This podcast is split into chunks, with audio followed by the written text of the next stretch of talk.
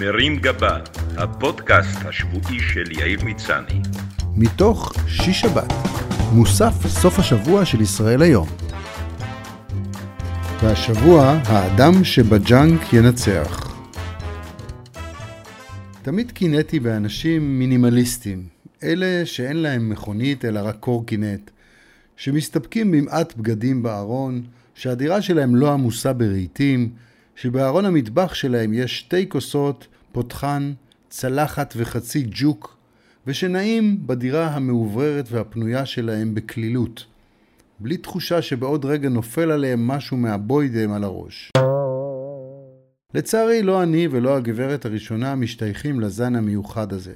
כמו רבים וטובים, גם אנחנו אגרנים בלתי נלאים, ובמהלך חיינו אספנו כמות ג'אנק שלא הייתה מביישת את חיריה בימיה הטובים. הקלות שבה אנחנו קונים בגדים, מכשירי חשמל מיותרים, שימורי תירס, הליכוני כושר ומזרני יוגה, שהיחיד ששכב עליהם היה המוביל שהביא לנו את ההליכון והתעייף מהסחיבה, היא בלתי נסבלת, והעובדה שאפשר היום לרכוש כל דבר בלחיצת כפתור ולקבל אותו עד הדלת, הופכת את ניסיונות הגמילה למשימה קשה במיוחד. אחת לכמה זמן, כשאנחנו מרגישים שהגיעו שמונצס עד נפש, אנחנו מתפנים לעשות סדר ועוברים על הבגדים בארון.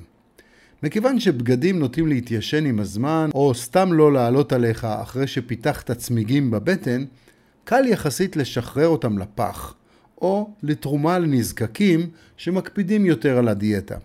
זה נכון גם לעוד מוצרים מתכלים כמו רהיטים שנשברו, מנגלים שהחלידו וסכו"ם שהתעקם כי שימש לתיקון פאנצ'רים.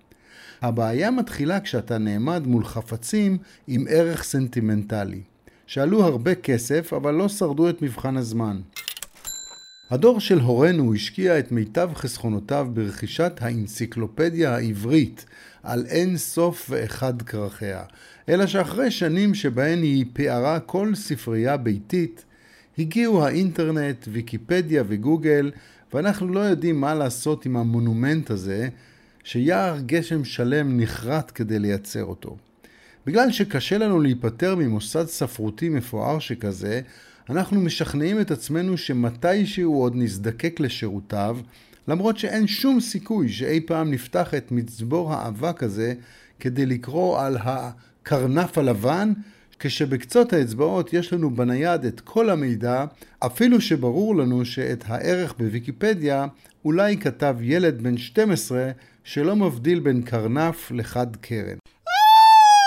הנכדים בבית מצידם לא מבינים למה סבא השקיע בשנות ה-60 כל כך הרבה כסף בחבילת הנייר הזאת שכתובה באותיות שאי אפשר להגדיל, במקום לקנות בכסף דירה באבן גבירול. יש מי שמשווקים את האגרנות שלהם כאספנות, אני למשל מתקשה לזרוק מכשירים סלולריים ישנים ששילמתי עליהם 4,000 שקל ליחידה וכבר 20 שנה אני שומר כל מכשיר שיצא משימוש בקופסה.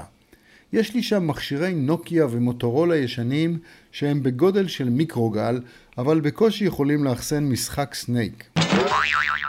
מובן שהסיבה שאני שומר אותם לא נובעת מקמצנות או מהקושי לשחרר משהו ששילמתי עליו ממיטב כספי, אלא מיצר אספנות ושאיפה להציג בעתיד במוזיאון ישראל תערוכה רטרוספקטיבית על תולדות המכשירים הסלולריים כמיקרו-קוסמוס של שינוי האתוס הציוני.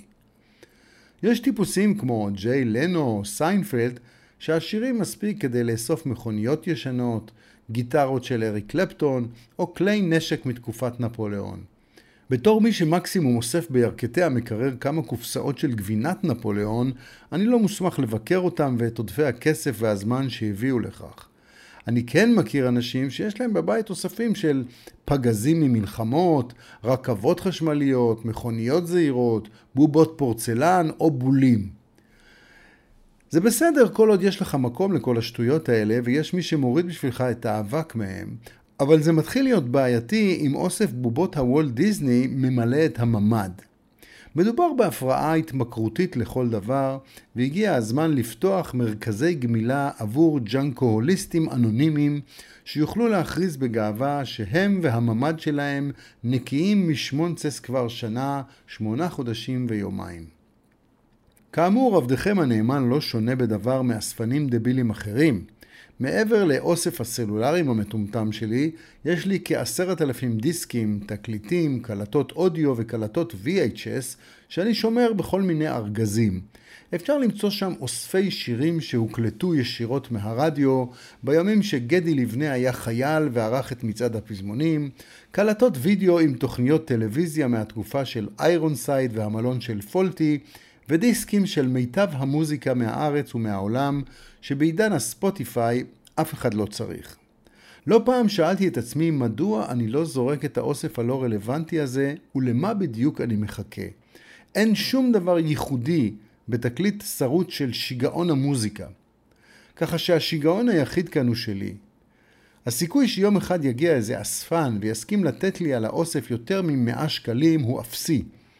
מצד שני, אם אני טועה ויום אחד תקליטים יהיו שווים מיליונים, אחד כמו יואב קוטנר יהפוך לג'ף בזוס החדש. ערך השוק של הג'אנק שלנו נמדד לפי המהירות שבה נלקחים דברים שהנחנו ליד הזבל. רהיטים מתפרקים שקנינו מאיקאה, או חפצים מברזל, שהוא חומר עם הרבה ביקוש, יילקחו בתוך שעה-שעתיים. לעומת זאת את חוברות במחנה שאספנו עוד מששת הימים ואת הספרים הישנים של השביעייה הסודית וצ'יפופו באפריקה שלא היה לנו נעים להיפטר מהם כי לא זורקים ספרים אבל לחיות בבית עם ריח של עובש ונחילי אש זה מאוד נעים נוכל למצוא שם גם אחרי שבוע מסודרים יפה ליד הזבל. העולם מחפש פתרונות לכל הפסולת המיותרת שמזהמת את מי התהום וחונקת את החיות. אולי גם הפעם הפתרון טמון במחשבה יצירתית. למשל, תקליטים הם אחד מכלי הנפנוף הטובים ביותר. אפשר להציע אותם מדי שבת למנגליסטים של יער בן שמן ופארק הירקון, ובעולמנו המתחמם הם יכולים לשמש גם כתחליף למניפות, למי שלא אוהבים מזגן במסעדות ובבתי קפה. בפתרון הזה אפשר להשתמש גם בצה"ל ולצנן מעט את החיילים שמתאמנים בשטח, כשמי שמועסק כמת"ק מנפנף תקליטים, יוכל להגיד שהוא בחיל האוויר. את הדיסקים הישנים שיש להם אפקט של מראה אפשר להדביק ביחד על לוחות גדולים ולייצר מהם קולטי שמש לדודים. הם גם חדים מספיק כדי שחיילים שמתמחים בפריסבי יוכלו לשבת בגבול בעזה ולשגר את הדיסקים לעבר בלוני תבערה ולפוצץ אותם באוויר בלי צורך בכיפת ברזל היקרה. אני חושב שטוב תעשה חברת אקרשטיין אם תמצא דרך לייצר מרצפות משתלבות שקופות, שחלק מחומר הגלם שלהם יהיה תקליטים ודיסקים ישנים. זה יכול להיות מקסים אם תוך כדי הליכה עם עגלת התינוק שאתה מנסה להרדים, תוכל להציץ בתרבות ישראלית מפעם, כשהתקליטים הישנים משתקפים מהמרצפות. במקום אקרשטיין יקראו לזה קליינשטיין, איינשטיין או אלברשטיין, ועל פי הרעיון הזה אפשר לייצר גם קירות גבס מתקליטים ודיסקים, ואז גם תוכל להגיד שאתה באמת מכיר את האיש שבקיר. אני מאמין שיש בנגב ובערבה מספיק מקום פנוי כדי להקים את היכל הג'אנק הלאומי, שיקלוט את כל הג'אנק שאזרחי ישראל כבר לא רוצים לאחסן אצלם בבית. השמונצס יוצגו שם באופן מסודר בטורים ארוכים של רהיטים, מכשירי סיפולוקס, אוספי תמרורים, כלי עבודה חלודים, אנציקלופדיות מכלל, עיתוני להיטון ישנים וכך הלאה. כל אחד יוכל להגיע, לעבור במסדרונות כמו באולם האיסוף של איקאה ולקחת כל ג'אנק שהוא חפץ בו, חינם אין כסף. וגם אם לא ייקחו הביתה כלום, לפחות עשו טיול נחמד ולמדו שיש עוד אידיוטים כמוהם שאגרו כל החיים שטויות, אבל הצליחו לפחות להיגמל והעיפו אותן מהבית. שבת שלום. מרים גבה, הפודקאסט השבועי של יאיר מצני. מתוך שיש שבת, מוסף סוף השבוע של ישראל היום.